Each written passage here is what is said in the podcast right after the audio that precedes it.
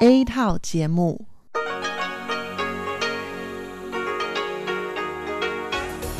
Đây là Đài Phát thanh Quốc tế Đài Loan RTI.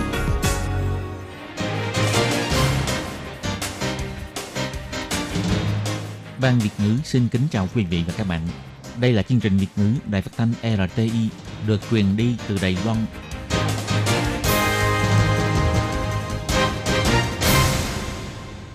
Tường Vi xin chào quý vị và các bạn. Chào mừng các bạn đón nghe chương trình phát thanh Việt ngữ Đài RTI. Các bạn thân mến, hôm nay là thứ Tư, ngày 25 tháng 11 năm 2020, tức là 11 tháng 10 âm lịch năm canh tí.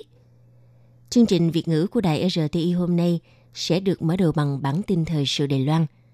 Tiếp theo là phần chuyên đề, sau đó là các chuyên mục Tiếng Hoa cho mỗi ngày, Cẩm nang sức khỏe và cuối cùng sẽ được khép lại bằng chuyên mục ống kính rộng. Trước tiên xin mời quý vị cùng theo dõi nội dung tóm lược của bản tin thời sự Đài Loan. Việc chính phủ Đài Loan mở cửa nhập khẩu thịt lợn Mỹ chứa ratopamin gặp nhiều ý kiến phản đối. Tổng thống Thanh Văn cho biết, đây chỉ tăng thêm sự lựa chọn chứ không bắt buộc phải sử dụng. Ngày 25 tháng 11, Đài Loan ghi nhận thêm 5 ca COVID-19 lây nhiễm từ nước ngoài là lao động Indonesia và Philippines. Bộ Lao động cho biết chủ lao động phải chịu trách nhiệm chi trả chi phí kiểm dịch cho lao động di trú. Kết hôn đồng giới với người nước ngoài, Viện Tư pháp cho biết sẽ ưu tiên cho phép phía công dân Đài Loan kết hôn xuyên quốc gia. Tổng thống Thái Anh Văn chụp ảnh lịch năm 2021 gây quỹ từ thiện chăm sóc bảo vệ động vật. Cuối cùng là thành phố Đài Bắc tăng cường thêm chương trình hỗ trợ 1.000 đại tệ phí đặt phòng khách sạn mùa thu đông. Sau đây xin mời các bạn cùng theo dõi nội dung chi tiết. Chính phủ Đài Loan quyết định tháng 1 năm 2021 sẽ chính thức mở cửa nhập khẩu thịt lợn Mỹ có chứa chất ratopamin, đây là chất thức ăn bổ sung, vấp phải sự phản đối kịch liệt từ đảng đối lập. Chính phủ trong thời gian gần đây cũng nhận nhiều phản hồi tiêu cực từ phía người dân. Ngày 25 tháng 11, Tổng thống Thanh Văn kiêm Chủ tịch Đảng Dân Tiến, chủ trì hội nghị Trung ương Đảng Dân Tiến phát biểu cho biết, chính phủ tuyên bố mở cửa nhập khẩu thịt lợn, thịt bò Mỹ. Điều này thể hiện quyết tâm giải quyết khó khăn thương mại, tái xây dựng niềm tin quốc tế của Đài Loan. Quyết định này đã nhận được sự khẳng định của Phó Tổng thống Mỹ, Bộ Ngoại giao và nhiều quan chức nghị viên xuyên đảng phái của Mỹ, cùng các doanh nghiệp. Tiến trình này mang lại động lực thúc đẩy Hiệp định Thương mại song phương Mỹ-Đài BTA. Tổng thống đề cập đến vấn đề, dù trong nước có nhiều ý kiến khác nhau, nhưng với tư cách là người chấp chính, Tổng thống phải đối mặt với vấn đề. Đài Loan cần có không gian giao dịch quốc tế rộng mở hơn. Đây chính là sự đồng thuận chung của toàn dân – Dựa trên nền dân chủ kiên cố tranh thủ sự ủng hộ của quốc tế, đây cũng là con đường mà đa số người dân đều lựa chọn.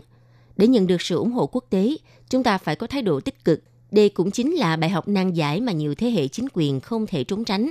Tổng thống nhấn mạnh, việc mở cửa nhập khẩu thịt lợn Mỹ sẽ mang lại thêm sự lựa chọn cho thị trường Đài Loan. Tổng thống nói, tôi muốn nhấn mạnh thêm lần nữa với mọi người rằng Đài Loan là một thị trường tự do, việc mở cửa nhập khẩu thịt lợn, thịt bò Mỹ sẽ mang lại thêm sự lựa chọn cho thị trường, nhưng không yêu cầu người dân nhất định phải sử dụng. Tổng thống cũng đảm bảo với người dân rằng chính phủ nhất định sẽ làm việc dựa trên nguyên tắc bảo vệ sức khỏe dân sinh, tham khảo cách làm của các quốc gia lân cận có tốc độ phát triển tương đồng, cũng như tìm hiểu cách làm của những nước có văn hóa tập tục ăn uống giống như Đài Loan. Trong thời gian qua có rất nhiều tiếng nói khác nhau biểu đạt phản đối, Viện lập pháp nhất định sẽ tham khảo ý kiến các bên để xử lý vấn đề một cách thận trọng. Ngày 25 tháng 11, Trung tâm Chỉ đạo Phòng chống dịch bệnh Trung ương tuyên bố Đài Loan ghi nhận thêm 5 ca COVID-19 lây nhiễm từ nước ngoài, xếp theo thứ tự ca nhiễm thứ 620 cho đến ca thứ 624, phân biệt nhập cảnh từ Indonesia và Philippines. Trung tâm Chỉ đạo Phòng chống dịch bệnh Trung ương cho biết, ca nhiễm thứ 620, 621 và 622 là ba nữ lao động di trú quốc tịch Indonesia. Sau khi nhập cảnh trực tiếp đến trung tâm kiểm dịch tập trung, cả ba người cho đến nay vẫn không có triệu chứng nhiễm bệnh. Ngày 23 tháng 11, tiếp nhận xét nghiệm trước khi kết thúc cách ly. Đến 25 tháng 11 cho kết quả dương tính với COVID-19. Hiện đã được chuyển đến bệnh viện điều trị cách ly. Ba ca nhiễm này không có triệu chứng bệnh, cũng không có lịch sử tiếp xúc cộng đồng. Còn ca nhiễm thứ 623 và 624 là một phụ nữ hơn 20 tuổi và một người đàn ông hơn 30 tuổi quốc tịch Philippines. Phân biệt nhập cảnh ngày 10 tháng 11 và 11 tháng 11 đến Đài Loan làm việc. Khi nhập cảnh lập tức đến trung tâm kiểm dịch tập trung. Đến nay cũng không có triệu chứng. Phân biệt vào 23 tháng 11 và 24 tháng 11 tiếp nhận xét nghiệm trước khi mãn thời hạn cách ly. Ngày 25 tháng 11 cho kết quả dương tính với COVID-19, hiện đã được điều trị cách ly tại bệnh viện. Hai ca nhiễm này do không có triệu chứng nhiễm bệnh, cũng không có lịch sử tiếp xúc cộng đồng, nên trung tâm chỉ đạo không liệt kê danh sách phạm vi tiếp xúc với ca nhiễm.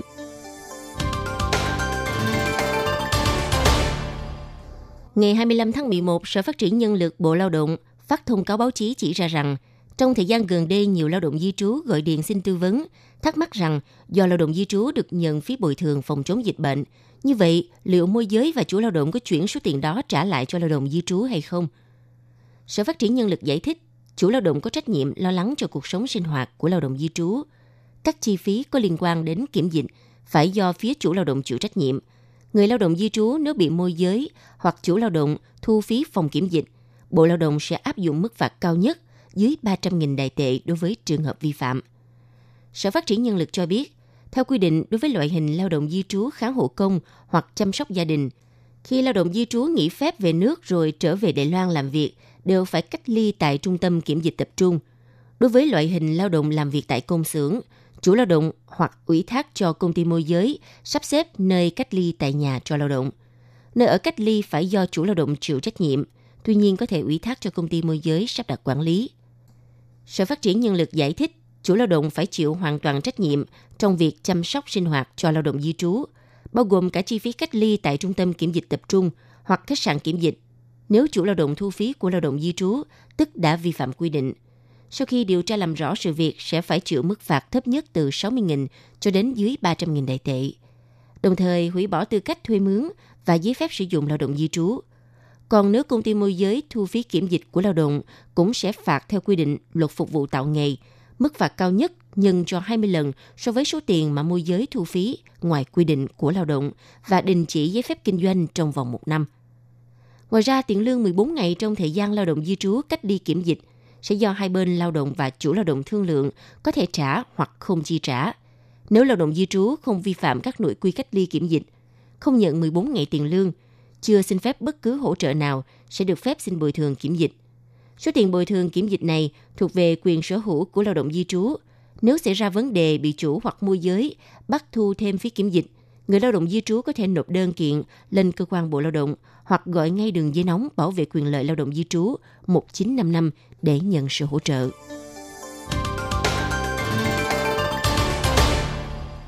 Liên quan đến vấn đề có nên cho phép kết hôn với người đồng giới quốc tịch nước ngoài hay không, ngày 25 tháng 11, Giám đốc Phòng luật dân sự, Viện Lập pháp ông Lý Quốc Tăng biểu thị, Viện Lập pháp hiện đã hoàn thành sơ bộ dự thảo sửa đổi luật thích hợp dành cho luật dân sự liên quan đến yếu tố nước ngoài.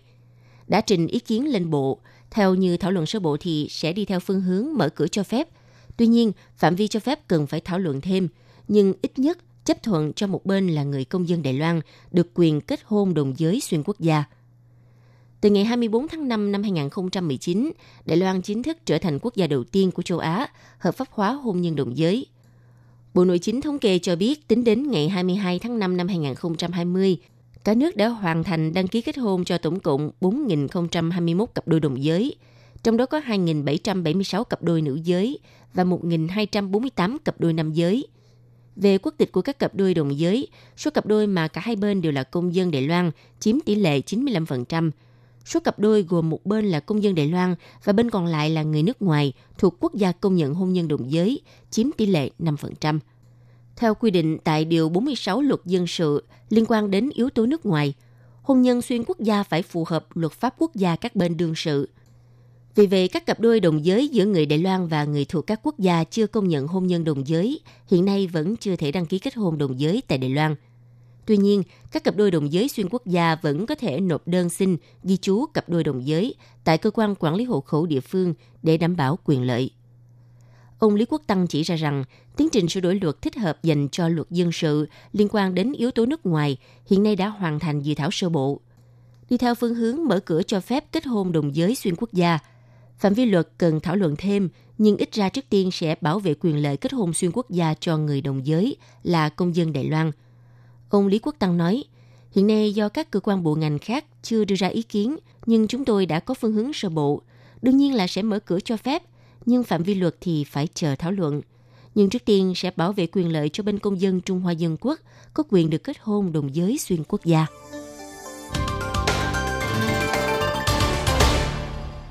Tối ngày 24 tháng 11 trên trang Facebook cá nhân của Tổng thống Thanh Văn đã đăng tải bài viết với nội dung Tổng thống cùng với hai chú mèo và ba chú chó của nhà mình, cùng với những bạn bè cư dân mạng và thú cưng của họ, chung tay góp sức thực hiện bộ lịch năm 2021 làm từ thiện gây quỹ giúp đỡ chăm sóc động vật. Tối 24 tháng 11, Tổng thống Thanh Văn đăng bài viết Thời gian trôi qua thật nhanh, khi Đài Loan phát động công tác phòng chống COVID-19 cho đến nay đã gần cuối năm 2020 rồi – Trước khi đón mừng năm mới, Tổng thống muốn mời mọi người cùng chung sức cống hiến cho các bé động vật thú cưng. Tổng thống nói, để càng nhiều động vật nhận được sự giúp đỡ chăm sóc, bà quyết định dẫn đầu đồng đội chó mèo của mình và các bạn cư dân mạng cùng với thú cưng của họ bắt tay thực hiện bộ lịch để bàn năm 2021, sau đó sẽ bán trên mạng gây quỹ từ thiện. Tổng thống cho biết, thu nhập từ việc bán lịch từ thiện sau khi trừ đi khoản chi phí vốn, số còn lại toàn bộ sẽ quyên góp cho các đoàn thể bảo vệ động vật với mong muốn chăm sóc giúp đỡ cho càng nhiều các bé động vật. Bộ lịch đế bàn năm 2021 với sự góp mặt của Tổng thống Thái Anh Văn và đội thuốc cưng sẽ tổ chức hoạt động gây quỹ vào ngày 27 tháng 11, được bán đầu tiên trên mạng ZZ. Sau đó, thông tin có liên quan sẽ được đăng tải trên trang Facebook của Tổng thống. Từ khi đại dịch COVID-19 bùng phát cho đến nay, ngành du lịch và khách sạn của thành phố Đài Bắc chịu thiệt hại nghiêm trọng. Du lịch nội địa trở nên nóng dần thì ngành du lịch miền Bắc, đặc biệt là thành phố Đài Bắc vẫn rất ảm đạm. Chính quyền Đài Bắc thông báo kể từ tháng 12 sắp tới sẽ tiếp tục tăng cường thêm chương trình trợ cấp du lịch mùa thu đông. Người dân cả nước đều được hưởng trợ cấp 1.000 đại tệ một người, tiền đặt phòng khách sạn tại những đơn vị doanh nghiệp khách sạn có giấy phép kinh doanh hợp pháp trong địa bàn thành phố Đài Bắc thị trưởng thành phố Đài Bắc ông Kha Văn Triết hy vọng thông qua chương trình hỗ trợ chi phí đặt phòng khách sạn sẽ thu hút 200.000 lượt du khách đến với Đài Bắc. Chương trình trợ cấp gồm du lịch tự túc và du lịch đoàn. Lịch trình trợ cấp du lịch tự túc từ ngày 24 tháng 12 cho đến ngày 7 tháng 3 năm 2021. Du khách được hỗ trợ phí khách sạn 1.000 đại tệ một người, tuy nhiên chỉ được sử dụng cho ngày thường với hạn ngạch 100.000 du khách. Dạng du lịch theo đoàn, phía chính quyền Đài Bắc khuyến khích các công ty du lịch nên thiết kế hành trình tham quan Đài Bắc trong thời gian 2 ngày một đêm. Khách sẽ được hỗ trợ 1.000 đại tệ một người, bao gồm phí đặt phòng và phí ăn túi tại khách sạn hoặc bốn trung tâm thương mại thắng cảnh được chỉ định. Quý vị và các bạn thân mến, vừa rồi là bản tin thời sự Đài Loan do Tường Vi biên tập và thực hiện. Xin cảm ơn sự chú ý theo dõi của các bạn.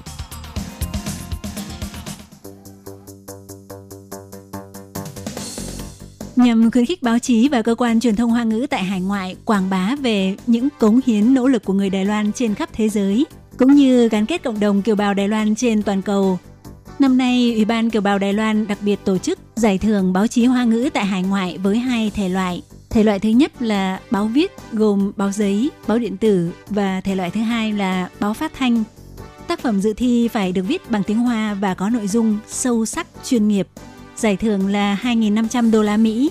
Thời gian nhận tác phẩm dự thi kể từ ngày hôm nay cho đến hết ngày 30 tháng 11. Muốn biết thêm thông tin chi tiết, xin vui lòng truy cập website của Ủy ban Kiều bào Đài Loan tại www.ocac.gov.tvk.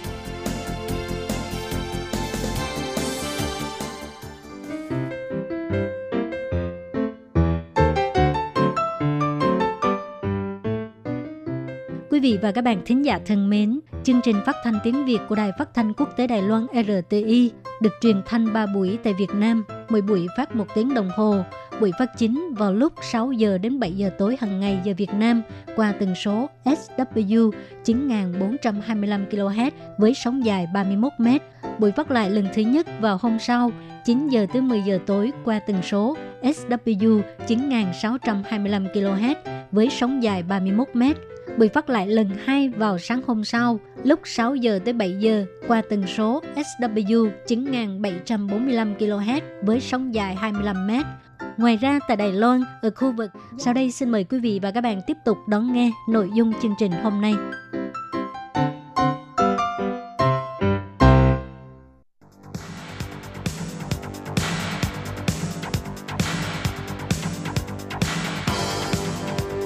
Đây là đài phát thanh quốc tế Đài Loan RTI, truyền thanh từ Đài Loan. Mời các bạn theo dõi bài chuyên đề hôm nay.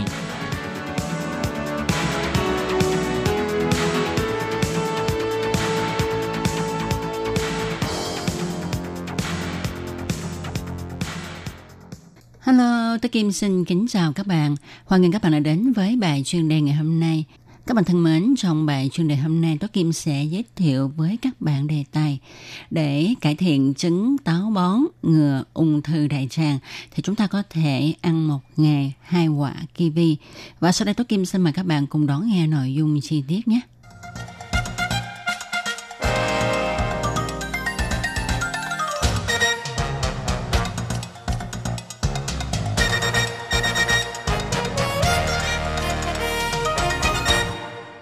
Các bạn thân mến, theo thống kê thì ung thư đại tràng đã đứng đầu trong nhiều năm liền trong các loại ung thư tại Đài Loan. Và căn cứ theo nghiên cứu mới nhất của các bác sĩ Đài Loan, nếu như người mắc chứng táo bón có thể ăn một ngày hai trái kiwi liên tục sau 14 ngày thì có đến 60% số người mắc chứng táo bón sẽ cải thiện được chứng này, từ đó có thể dự phòng chứng ung thư đại tràng. Bác sĩ Tiêu Đông Nhân, chuyên khoa tiêu hóa, nghiên cứu trái cây vi xem nó có thể cải thiện sức khỏe của đường ruột hay không. Bác sĩ cho biết, chúng tôi phát hiện có ba bộ phận được cải thiện lớn. Thứ nhất đó là tình trạng táo bón. Thứ hai đó là giấc ngủ. Thứ ba là làn da được cải thiện. Hiệu quả của nó vượt qua dự đoán của chúng tôi. Chuyên gia dinh dưỡng Lữ Huệ Nhi cho biết, con người thời nay ăn nhiều thực phẩm gia công, ăn nhiều thịt, không đủ chất xơ, lại ngồi lâu, không vận động, lâu ngày thì gây nên táo bón. Táo bón sẽ là cơ hội cho vi khuẩn có hại gia tăng, ảnh hưởng đến sự hấp thu dưỡng chất và nước của cơ thể, đồng thời khiến cho vi khuẩn trong đường ruột sản sinh ra chất ung thư, kích thích tế bào thượng bì của niêm mạc ruột. Chuyên gia cho biết, Chất xơ và men tiêu hóa là hai dưỡng chất lớn chăm sóc cho dạ dày và đường ruột. Trong các loại trái cây, kiwi là trái có nhiều chất xơ và có công năng giữ nước cực cao và nó có tính kết dính. Nó có thể làm mềm và tăng thể tích của phân, thúc đẩy nhu động ruột, giúp thải phân thuận lợi. Ngoài ra, kiwi còn có men đặc biệt giúp cơ thể tiêu hóa chất đạm tại dạ dày. Sau khi chất đạm được tiêu hóa đến ruột non thì sẽ được tế bào ruột non hấp thu và tận dụng. Do đó chỉ cần ăn một chút kiwi thì có thể giúp cơ thể hấp thu tối đa dưỡng chất do thực phẩm cung cấp. Tóm lại, kiwi giàu vitamin K, C, vitamin E, kali, folate. Không chỉ vậy, kiwi còn chứa chất arginine và pectin. Trong đó, arginine là một enzyme có khả năng cải thiện lưu lượng các chất đi qua đường tiêu hóa. Còn pectin có tác dụng giúp làm mềm phân để giải thoát ra ngoài hơn. Không chỉ vậy, kiwi còn tạo môi trường cho các lợi khuẩn đường ruột phát triển. Mỗi ngày chúng ta có thể ăn 1 đến 2 quả kiwi, có thể sử dụng liên tục kiwi mà không lo lắng về việc bị tiêu chảy. Theo khảo sát thói quen ẩm thực của dân chúng Đài Loan cũng như tình trạng đi cầu, sinh hoạt thường ngày, từ đó phân tích ra mức độ lành mạnh của đường ruột. Kết quả khiến người ta không thể tin nổi, vì cứ mỗi 25 người thì chỉ có một người được đánh giá là có đường ruột khỏe mạnh. Trong đó có đến 70% dân chúng mà độ tuổi của đường ruột lớn hơn độ tuổi thật của họ đến 10 tuổi. 20% dân chúng mà độ tuổi của đường ruột lớn hơn độ tuổi thật của họ đến 20 tuổi. 6% dân chúng độ tuổi của đường ruột lớn hơn độ tuổi thật của họ đến 30 tuổi. Điều này cho thấy đường ruột bị lão hóa bình quân 11,3 tuổi. Bác sĩ Nhân cho biết, trên nguyên tắc, người có đường ruột lão hóa thì họ đều mắc chứng táo bón và tiếp theo sẽ có nguy cơ mắc ung thư đại tràng, cho nên mọi người cần lưu ý. Bác sĩ Tiêu Đông Nhân cho biết thêm, người đến khám bệnh do táo bón khá phổ biến, nhưng bác sĩ không cho bệnh nhân dùng thuốc ngay mà yêu cầu họ cải thiện thói quen sinh hoạt – Ông cũng nhắc đến người tham gia nghiên cứu ngày ăn hai trái kiwi. 14 ngày sau, độ tuổi đường ruột của họ trẻ hơn 8 tuổi. Do đó, ông kêu gọi nếu gặp vấn đề táo bón, chúng ta có thể dùng kiwi để cải thiện tình trạng này. Và khi có dấu hiệu mắc đi tiêu thì nên nhanh chóng đi ngay, đừng nhịn. Các bạn thân mến, các bạn vừa đón nghe bài chuyên đề hôm nay do Tố Kim biên soạn thực hiện. Tố Kim xin chân thành cảm ơn sự chú ý theo dõi của các bạn. Thân chào tạm biệt các bạn. Bye bye.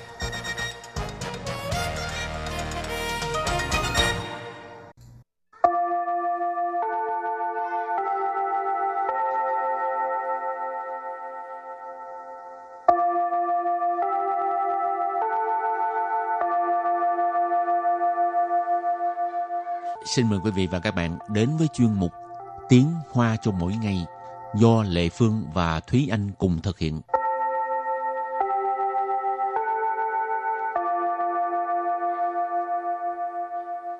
Thúy Anh và Lệ Phương xin kính chào quý vị và các bạn. Chào mừng các bạn cùng đến với chuyên mục Tiếng Hoa chào mỗi ngày ngày hôm nay. À, hôm nay lại tiếp tục học về ngữ pháp. Ừ. Học về một cái cấu trúc mà rất thường, rất thường sử dụng trong sinh hoạt hàng ngày. Ừ. Cái cấu trúc này á là thể hiện cái hành động đó là à, vừa xảy ra hành động A là lập tức xuất hiện hành động B hoặc là vừa xảy ra sự kiện A là ngay lập tức có ngay sự kiện B. Thế là cái Ừ. cấu trúc đó là 一就 y 什么什么就. Ừ. Ừ. Thường là mình sẽ thấy là hành động là nhiều hơn hoặc là Ừ. cụm chủ vị trong đó có bao gồm hành động. Ừ.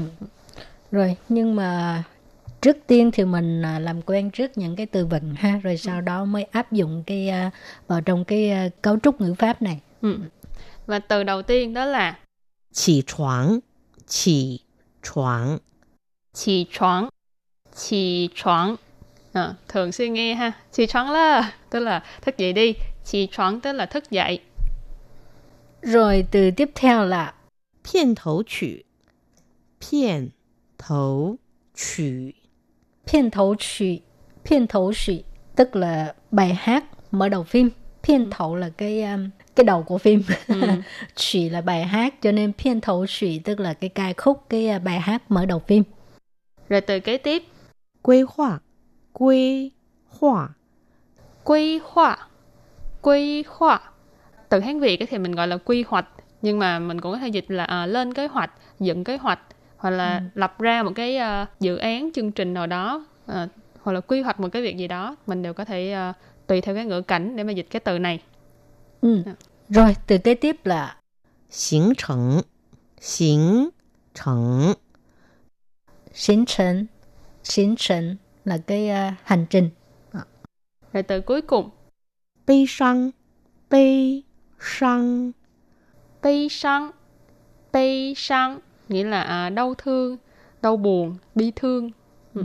Buồn quá vậy Rồi thì bây giờ mình à, bắt đầu học à, những cái câu mà có thể áp dụng với cái à, cấu trúc ngữ pháp hồi nãy vừa nói đó là y 什么什么什么就什么什么什么ừ. rồi cái câu đầu tiên là mình sẽ đặt câu với cái từ là chỉ choáng tức là thức dậy 小明一起床就看到狗狗躺在身边。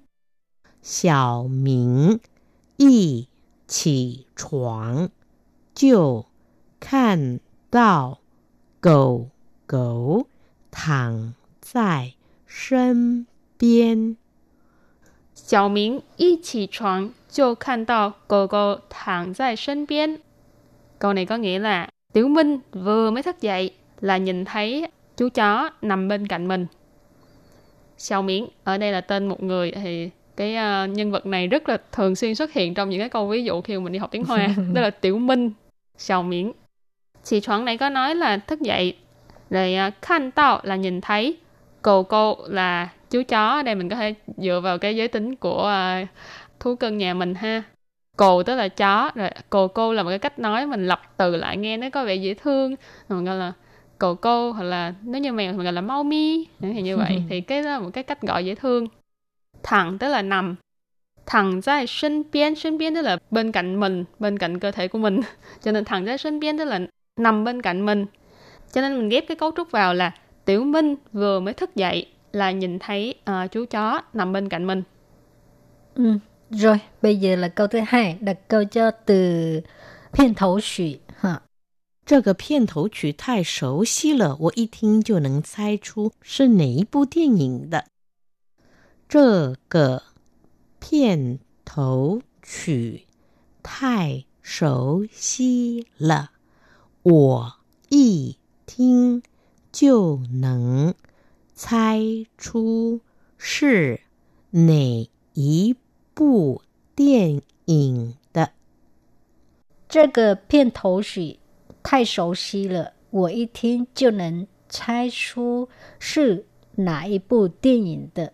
câu này có nghĩa là cái à, bài hát mở đầu phim này quá ư là quen thuộc. Mình à, vừa mới nghe là có thể lập tức à, đoán được đó là cái bộ phim nào.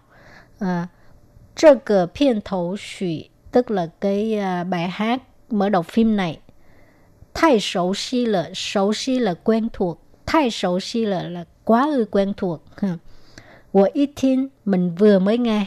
Chiêu nấn là liền lập tức à, là có thể. 猜出 tức là đoán ra. Chai là đoán ha. Chai. Tức là đoán ra uh, được cái uh, đó là bộ phim nào. Tức là bộ phim nào. Cái bộ này là là cái lượng từ của uh, phim cho nên nải bộ tức là bộ phim nào. Nạ là nào. Ừ. Rồi câu kế tiếp là đặt câu với từ là quy hoạch với lại từ 形成。他一听到小花要来台北，就立刻规划参观行程，想带小花到处走走。他一听到小花要来台北，就立刻规划参观行程，想带小花到处。走走。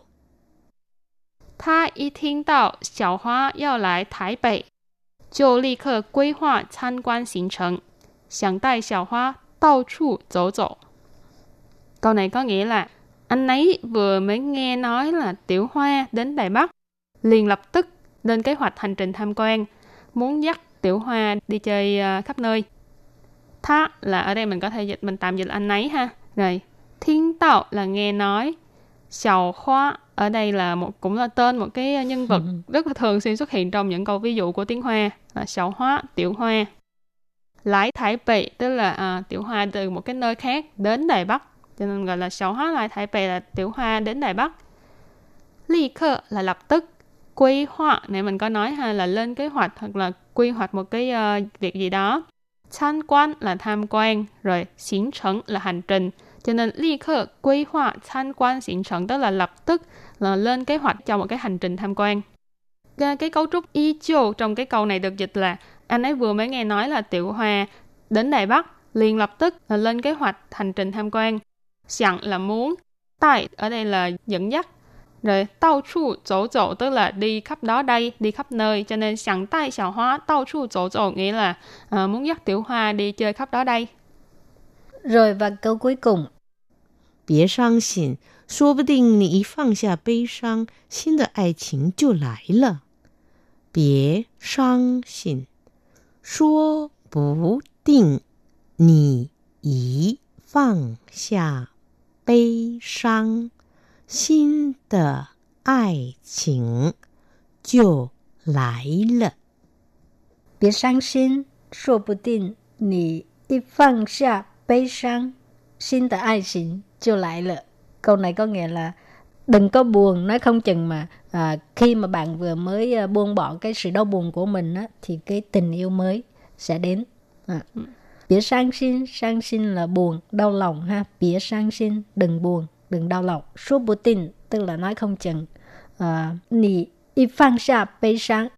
Phang xa là bỏ xuống, bê sang là cái uh, sự đau buồn. Y phang xạ bê sang tức là khi mà mình bỏ đi cái cái sự đau buồn của mình. Ờ. Xin tại ai xin cho lại là ai xin là tình yêu. Xin là mới. Xin tại ai xin một cái tình yêu mới. Cho lại là là sẽ đến. À.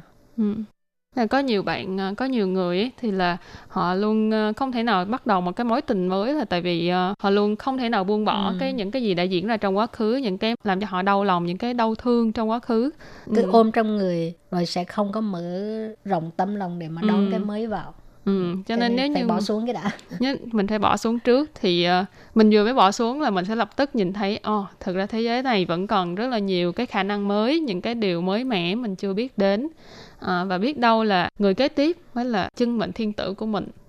Xin tại ai chuyện cho lại là. Hảo. rồi bài học hôm nay đến đây xin tạm chấm dứt. Cảm ơn các bạn đã lắng nghe nha. Bye bye. Bye bye.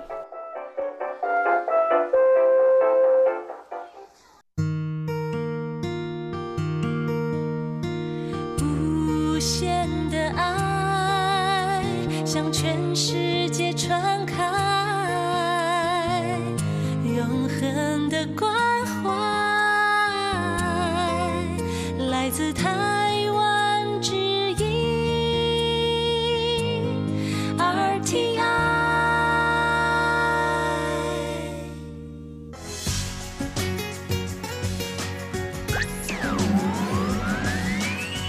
vị đang đón nghe chương trình Việt ngữ Đài RTI truyền thanh từ Đài Loan. Mời các bạn theo dõi tiết mục Cẩm nang sức khỏe do Tố Kim thực hiện. Tiết mục Cẩm nang sức khỏe sẽ cung cấp những thông tin về sức khỏe cho các bạn tham khảo, chăm sóc tốt sức khỏe mình. Hello, tôi Kim xin kính chào các bạn. Hoan nghênh các bạn đã đến với chương mục cẩm nang sức khỏe ngày hôm nay. Các bạn thân mến, hiện nay thì thời tiết đã trở lạnh rồi ha. À, cuối mùa thu, đầu mùa đông rồi.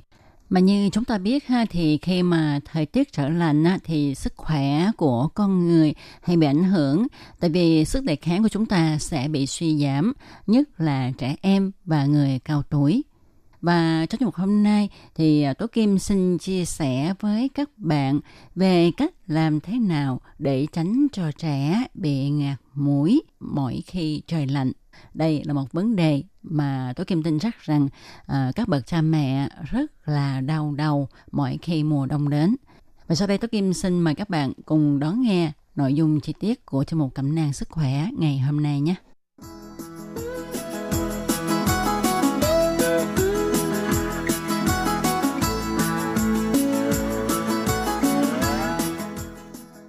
Các bạn thân mến, đối với trẻ em thì mỗi khi thời tiết thay đổi hay thường xuyên lạnh kéo dài thì trẻ thường gặp phải triệu chứng nghẹt và sổ mũi, cản trở rất nhiều đến sinh hoạt và ăn uống của trẻ. Để các bà mẹ có thể cải thiện tình hình ngạt mũi của trẻ ngay lập tức mỗi khi trẻ bị ngạt mũi thì chúng ta có thể sử dụng một trong những cách sau đây. Thứ nhất là chúng ta có thể dùng túi sông sông mũi cho trẻ. Rồi thứ hai là vệ sinh mũi bằng nước muối sinh lý thì à, uh, Tố Kim xin nói về cách dùng túi sông sông mũi cho trẻ. Với biện pháp này thì các bậc phụ huynh có thể tới các hiệu thuốc mua gói lá sông được bán sẵn về cho trẻ sử dụng. Túi lá sông có cấu tạo nhỏ, gọn, rất là dễ sử dụng. Các bà mẹ chỉ cần cho túi lá sông vào một túi nhỏ đeo trước ngực của trẻ, gần với vị trí mũi nhất để bất cứ lúc nào trẻ cũng có thể được xông mũi bởi các vị thuốc có trong túi sông đó. Nếu như khi trẻ ngủ thì chúng ta hãy đặt túi sông uh, dưới gói của trẻ không nên đặt nhiều nha, nhiều nhất là khoảng 2 túi. Như vậy thì ngay cả khi ngủ, trẻ vẫn được sông mũi và việc thở uh, có thể là không còn khó khăn nữa. Rồi nếu mà chúng ta không có dịp hay là ở nơi bạn ở không có nơi bán túi lá sông để mà sông mũi thì chúng ta có thể tự làm bằng cách dùng hành lá nha. Các bạn có biết không, vì hành lá có vị cay, tính ôn, đầu trắng của hành có tác dụng làm ra mồ hôi, khử tán hàn khí, giải độc. Ta có thể dùng hành lá để phòng chống cảm mạo thương hàn, hoặc là những ai bị à, sợ lạnh, à, phát lạnh, à, phát nhiệt, đau đầu, ngạt mũi, chảy mũi, tiêu chảy, đau bụng vân vân. Hành lá có công năng làm phát mồ hôi, hành khí, thông kinh mạch và tiêu độc giảm sưng. Chúng ta có thể dùng hành lá để điều trị cảm mạo, phong hàn, đau đầu ngạt mũi, sưng đau, bị thương do té hay là bị đánh. Cách làm là chúng ta có thể tận dụng lá hành già đem nấu nước để mà xông mũi hay là chúng ta lấy lá hành đã nấu còn ấm ấm đắp lên sống mũi thì có thể làm giảm bớt chứng nghẹt mũi. Ngoài ra chúng ta có thể dùng hành lá để làm bao giữ ấm bằng cách là chúng ta dùng muối xào hành cho hành khô đi. Sau đó thì cho vào bao vải, đợi cho độ nóng của hành giảm bớt, rồi ta đắp lên rốn sẽ làm cho cơ thể ấm lên. Tuy nhiên cách này thì không được dùng cho những ai dễ chảy mồ hôi. Còn khi ta đắp hành lá lên mũi, nếu mà thấy có cảm giác ngứa thì nên ngưng ngay. Chúng ta cũng có thể dùng hành lá để nấu cháo cho trẻ ăn cũng như là cả gia đình ăn. Thì à, cháo này ha rất là dễ các bạn ạ. À. À, các bạn nấu cháo cho nhừ ra rồi các bạn đập trứng gà vào nêm nếm cho cháo vừa ăn rồi chúng ta bỏ hành lá đã cắt hoa vào rồi cho thêm gừng đã thái sợi và tiêu vào Như vậy là chúng ta đã có một nồi cháo có thể làm giảm chứng cảm mạo, nghẹt mũi. Đối với trẻ bị ngạt mũi thì à, chúng ta cũng hay sử dụng dung dịch phổ biến để giúp trẻ vệ sinh mũi, đó là nước muối sinh lý. Thì khi trẻ bị ngạt mũi chúng ta có thể dùng nước muối sinh lý để rửa mũi cho trẻ sáng, chiều hoặc là trước khi đi ngủ. Ngoài ra khi mà trẻ bị ngạt mũi ha, ờ, khi trẻ đi ngủ thì chúng ta có thể dùng dầu bạc hà để mà sức xung quanh gói của trẻ giúp cho cái hơi bạc hà nó xông vào mũi trẻ khiến cho mũi của trẻ thông, trẻ dễ ngủ hơn. Ngoài ra, để cho trẻ có thể dễ thở hơn khi ngạt mũi, thì khi đi ngủ, chúng ta nên để cho trẻ nằm với cái gối cao hơn bình thường. À, khi trẻ ngủ thì chúng ta có thể dùng mu hay bàn tay xoa lên hai cánh mũi của trẻ để hai cánh mũi của trẻ nó nóng lên ha. Như vậy sẽ giúp cho mũi của trẻ thông thoáng, không có bị ngạt nữa. Trẻ sẽ dễ ngủ hơn vì trẻ thở dễ hơn. Như chúng ta biết, một trong những nguyên do làm cho trẻ bị nghẹt mũi đó là do không khí lạnh gây nên. Vì khi lạnh thì mạch máu trong đường hô hấp của chúng ta bị co lại. Việc cung cấp máu sẽ giảm đi, sức đề kháng của một bộ phận nào đó trong cơ thể sẽ hạ xuống, khiến cho vi trùng dễ xâm nhập vào cơ thể. Và như vậy thì dễ bị cảm ha, và cảm thì dễ bị nghẹt mũi. À, đó, cho nên chúng ta phải tránh không để cho bị lạnh và chúng ta cũng phải đảm bảo sao cho không khí trong nhà lưu thông. Bởi vì không khí lưu thông trong lành thì có thể khiến cho trong nhà của mình đỡ ẩm thấp hơn và làm loãng đi sự ô nhiễm không khí ở trong phòng. Cho nên chúng ta nên định giờ mở cửa cho không khí lưu thông, cho ánh nắng chiếu vào trong nhà. Bởi vì tia tử ngoại trong ánh nắng có tác dụng diệt trùng và chúng ta cũng có thể đun một chút giấm ăn uh, cho nó bốc hơi lên. Thì cái hơi giấm có thể là bay khắp phòng thì như vậy nó cũng đạt được cái hiệu quả là diệt trùng ở trong phòng nữa nha.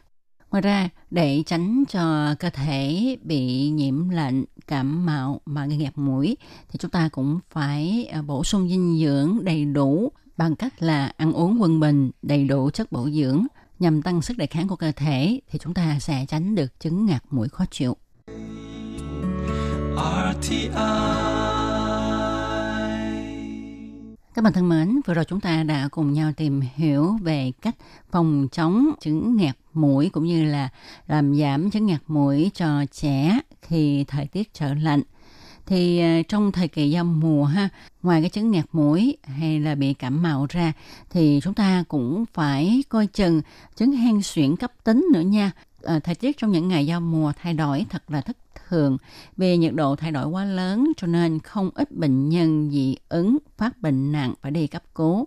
Thì các bác sĩ cũng nhắc nhở là khi thời tiết giao mùa những người có thể chất có cơ địa dị ứng thì nên được chăm sóc tốt và bảo dưỡng kỹ lượng cơ thể để tăng sức đề kháng, nhất là để phòng chống chứng hen suyễn tái phát. Rồi đối với những bệnh nhân bị hen suyễn, sau khi mà à, cơn hen suyễn tái phát mà chúng ta đã lấy thuốc giãn phế quản về sử dụng mà không thấy bớt thì nên nhanh chóng đến bệnh viện để khám lại, à, nếu không sẽ nguy hiểm đến tính mạng đó.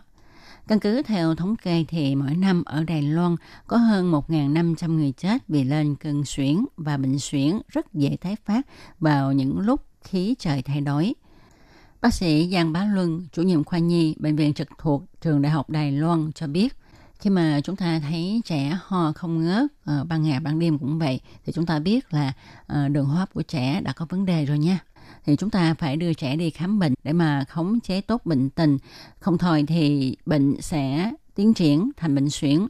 Và khi mà những gia đình có những trẻ hay là người mắc cái chứng bệnh như thế này, thì nên đến để cho bác sĩ khám.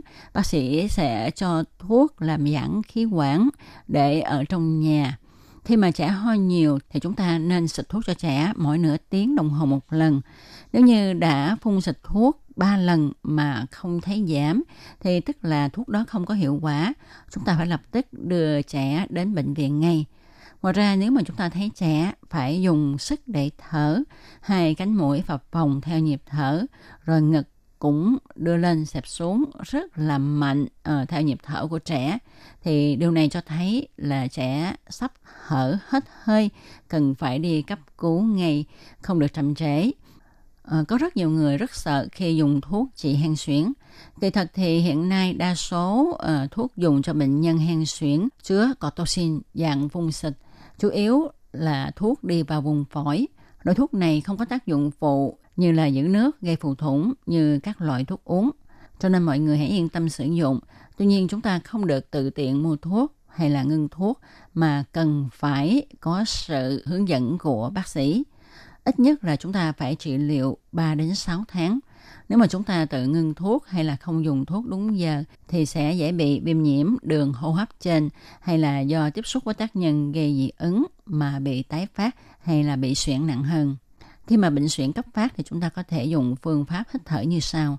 Trước hết là chúng ta hít một hơi dài, sau đó chu miệng ra thở như là khi ta thổi đàn cây vậy.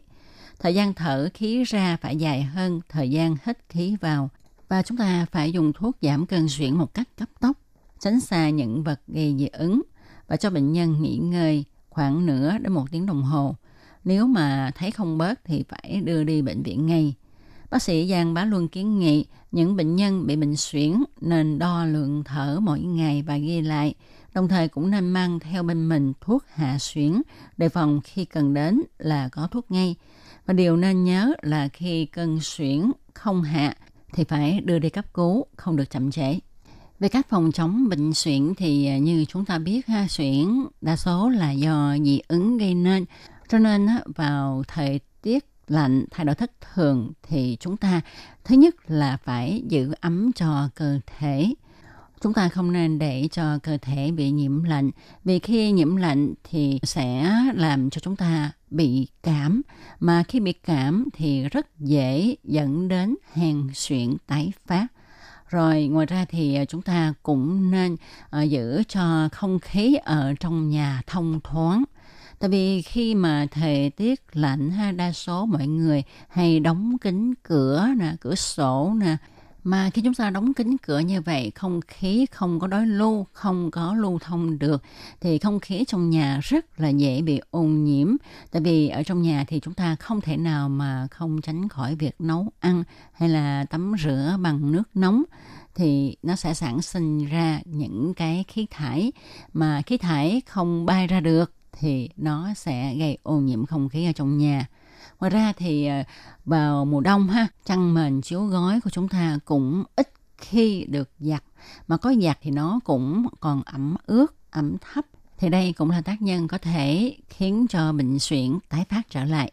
Do đó chúng ta phải làm thế nào để cho không khí ở trong nhà lưu thông không bị ẩm ướt ẩm thấp để tránh à, nấm mốc sinh sôi nảy nở nhằm giảm tác nhân dị ứng thì cũng như là đề phòng chứng ngạt mũi ở trẻ à, để đề phòng à, chứng hen suyễn tái phát thì chúng ta cũng làm sao để tăng cường sức đề kháng của cơ thể. Và để tăng cường sức đề kháng của cơ thể thì cách tốt nhất là giữ ấm nè rồi ăn uống à, sao cho đầy đủ dinh dưỡng À, ngoài ra chúng ta còn có thể đi tập thể dục, vận động thường xuyên để giúp cho cơ thể nóng lên và cơ thể nóng lên thì sức đề kháng của cơ thể mới được duy trì tốt. Và có một điều cũng rất là quan trọng đó là giấc ngủ. Chúng ta phải ngủ đủ giấc, ngủ đủ, ngủ ngon, ngủ có chất lượng thì sức đề kháng của cơ thể mới được nâng cao. Do đó chúng ta không nên thức khuya mà hãy tranh thủ ngủ sớm, dậy sớm để đi tập thể dục nha các bạn. Và các bạn thân mến, chương một cẩm nang sức khỏe ngày hôm nay cũng sẽ được nói lời chào tạm biệt các bạn tại đây. Tôi Kim cảm ơn các bạn đã theo dõi. Thân chào tạm biệt các bạn. Bye bye. Quý vị và các bạn thân mến, xin mời quý vị và các bạn truy cập vào trang web Đài RTI để đón nghe chương trình phát thanh tiếng Việt i o z. t v k và cũng có thể truy cập FB fanpage của Ban Việt ngữ RTI tiếng Việt.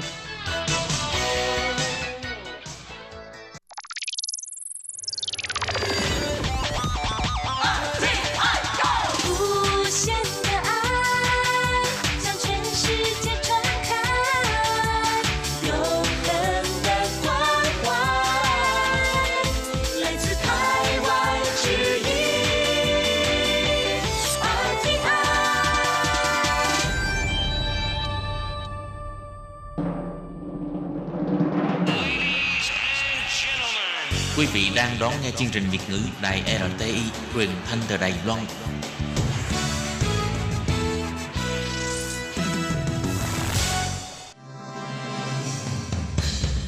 Hoan nghênh quý vị và các bạn đến với chuyên mục Ống kính rộng giới thiệu những thông tin Đài Loan liên quan tới ngoại giao, giáo dục, nông nghiệp, khoa học công nghệ, xã hội, vân vân do Hải Ly thực hiện.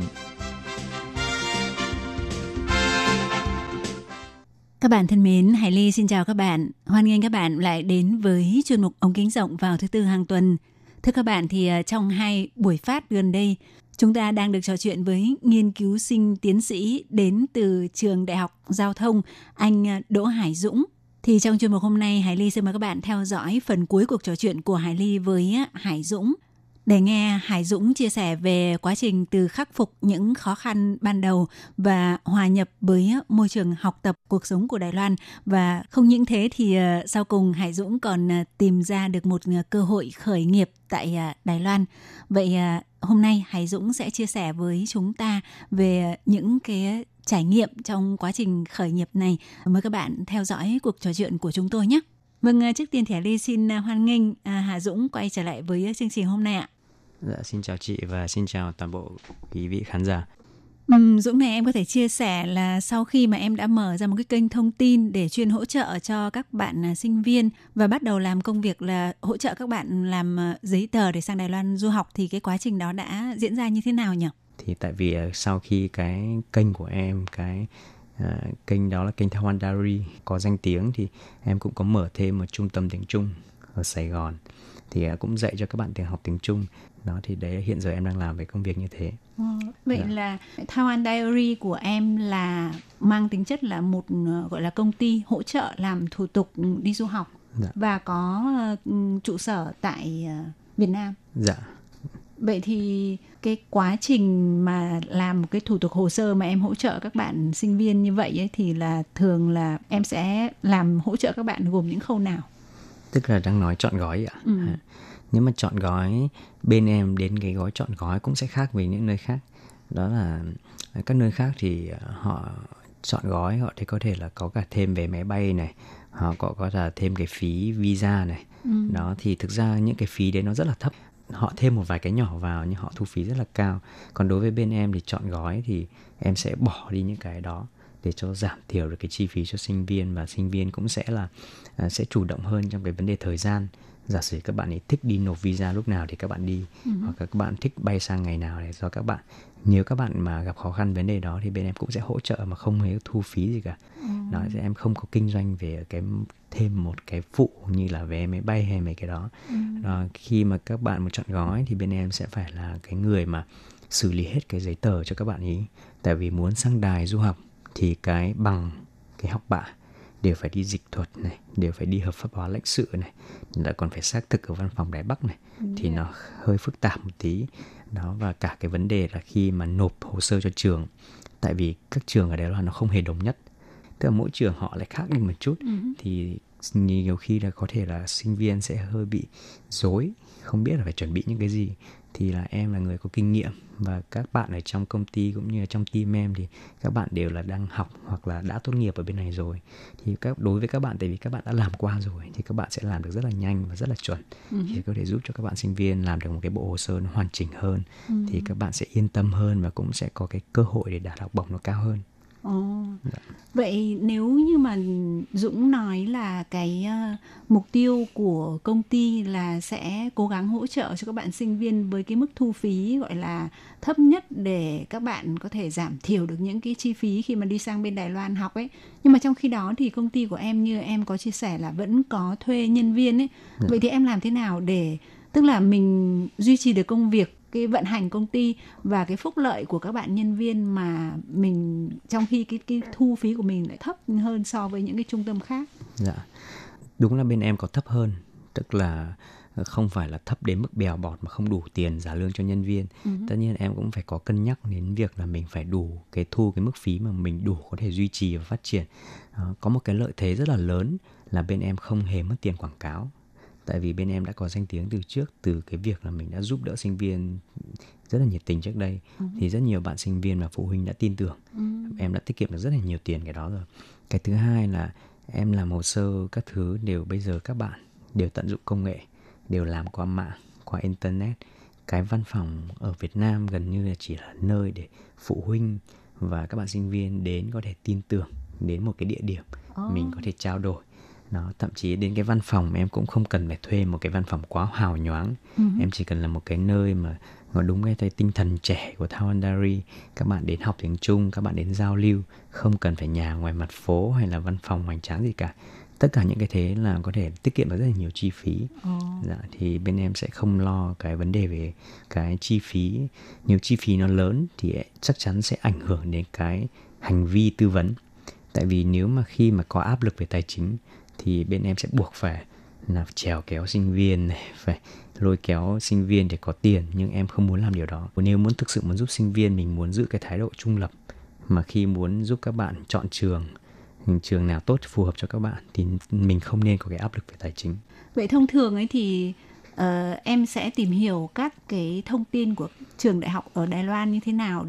Um, tại vì em có một cái lợi thế là bản thân chính em trước đây em đã nộp rất nhiều trường rồi. Ừ. em có kinh nghiệm rồi.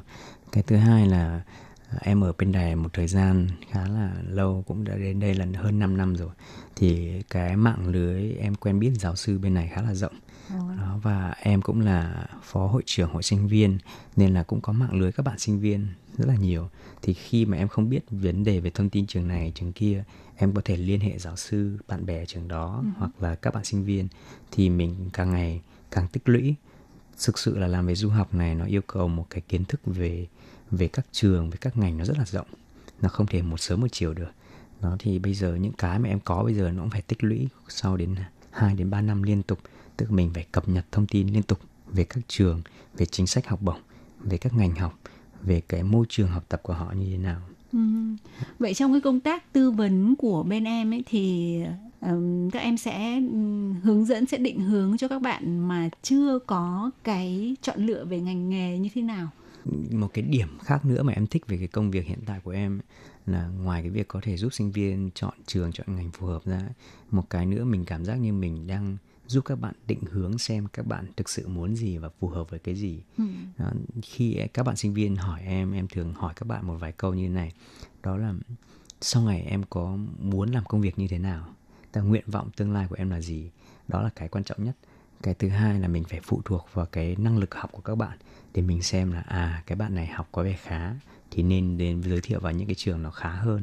Thì các bạn có thể cạnh tranh, có thể vào phát triển bản thân được tốt hơn. Các bạn nào lực yếu thì tốt nhất nên chọn những cái trường nó vừa phải, nó không có quá áp lực học hành và cũng nó vừa sức với các bạn. Đó, cái nữa cũng phải hỏi các bạn là em có nguyện vọng học ở khu vực nào của đài không? Tại vì là đài cũng có đài trung đài nam đài bắc các khu vực khác nhau ừ. thì rất nhiều bạn sinh viên cũng sẽ phải lựa chọn theo cái uh, khu vực các bạn muốn ví dụ như là bạn thì muốn náo nhiệt thì sẽ khuyên các bạn à, thì các em về có thể về Taipei về Đài Bắc hoặc có thể học các cái trường ở trung tâm ở Đài Trung hoặc à, còn nếu các bạn nào mà muốn yên bình thì có thể đến những cái nơi mà nó không à, sầm uất như thế như các thành phố khác ví dụ Tân Trúc chẳng hạn hoặc là gia Giang Nghĩa hoặc Cao Hùng. Đó cái nữa là cũng phải rất quan tâm đó là cái điều kiện tài chính. Tại vì ở mỗi cái thành phố thì cái mức sinh hoạt nó lại khác nhau. À, tại vì rất nhiều bạn là à, rất sẵn sàng đi học cái trường đó tại vì bạn rất thích bạn sẵn sàng đóng học phí. Nhưng có những bạn tài chính khó khăn hơn thì sẽ cần cân nhắc là trường này có học bổng thì mình sẽ bớt cái áp lực tài chính thì các bạn sẽ, sẽ chọn những cái trường có học bổng. Nó nó rất nhiều yếu tố để chọn được một cái trường một ngành phù hợp thì để mà tư vấn thực sự là cũng khá là mất thời gian ừ. dạ. và nói về cái vấn đề học bổng ấy thì trước đây ấy Hải Ly luôn có cái quan niệm là những người có học bổng phải là những người gọi là có thành tích học tập tập rất là xuất sắc và học rất là giỏi thế thì không hiểu là trong cái việc mà nhà nước Đài Loan có những cái hỗ trợ về học bổng thì họ sẽ có những cái tiêu chí như nào trước đây em cũng nghĩ như chị tại vì trước đây trước khi biết về du học hay là trước khi làm về cái lĩnh vực này em nghĩ là ôi cứ nghe đến học bổng nó rất là hoành tráng. Tại vì từ nhỏ đến lớn em chưa bao giờ được học bổng cả. Thực sự khi sang Đài Loan em mới bắt đầu biết là wow, mình bắt đầu được những học bổng như thế này.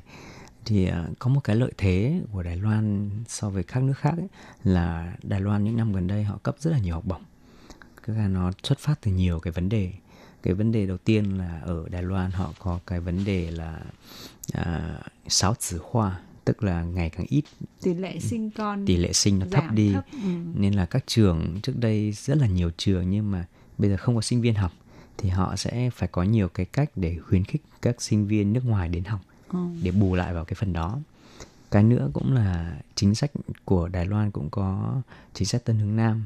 Chính phủ cũng khuyến khích những cái sinh viên từ khu vực phía Nam phía Đông Nam Á đặc biệt là Việt Nam đến Đài Loan học tập. Thì chính phủ cũng có trợ cấp một cái phần tiền ví dụ như học bổng hoặc là cái học phí các cái ngân sách để hỗ trợ các sinh viên nước ngoài đến Ừ. thì chính vì thế nên là những năm gần đây thì ở Đài Loan cái số lượng học bổng mà sinh viên nước ngoài được nhận nó khá là nhiều nhiều hơn khá là so với các nước ờ, lân cận ví dụ như Hàn Quốc hay Nhật Bản Ờ. Vậy về tương lai ấy, thì ờ, em dự định là sau khi mà ờ, học hết tiến sĩ thì em sẽ ừm, tập trung phát triển cái công ty Ờ, tư vấn hỗ trợ về du học này là chủ yếu hay là thế nào? Ừ, em thì ờ, em thì không muốn dựa vào cái công ty này để kiếm tiền hay là để ờ, tiếp tục phát triển sâu về cái vấn đề về tư vấn du học này. Nhưng mà em em muốn dùng nó để tạo một cái bàn bàn đạp cho cái sự nghiệp sau này. Tại vì thực sự là làm du học nó không giúp em kiếm được nhiều tiền. Tại vì em không có thu phí cao và em làm cũng hơi có chảnh. Em không phải là bạn nào em cũng nhận. Đó thì có sự chọn lọc. Nhưng mà bù lại thì sau mấy năm làm việc thì em cũng xây gây dựng được một cái uy tín nhất định. Và em cũng có quen được rất là nhiều cái doanh nghiệp đài rất nhiều các mối quan hệ khác có thể giúp đỡ cho mình cái sự nghiệp của mình sau này. Bản thân em thì em thích làm ở trong cái lĩnh vực truyền thông tại vì em nghĩ là em có khả năng làm về cái đó. Thì em cũng rất là muốn sau này mình à, sau khi về em có thể mở một cái công ty về truyền thông về hỗ trợ về à, marketing cho các doanh nghiệp nước ngoài tại vì doanh nghiệp nước ngoài họ muốn đến Việt Nam làm ăn thì họ để mà làm marketing tốt ở Việt Nam họ thực sự cần hiểu thị trường Việt Nam Ừ. Vậy ờ, khi mà đến với Đài Loan ấy cho tới thời điểm này ấy thì có lẽ là có nhiều cái hướng đi mà trước khi đến Đài Loan em không nghĩ là nó sẽ theo cái hướng đó đúng không? dạ đúng rồi ạ Ừ. Vậy thì em nghĩ là Đài Loan đã đã cho em được những cái điều gì? Em nghĩ Đài Loan cái thứ cho em nhiều nhất hiện giờ là tiền.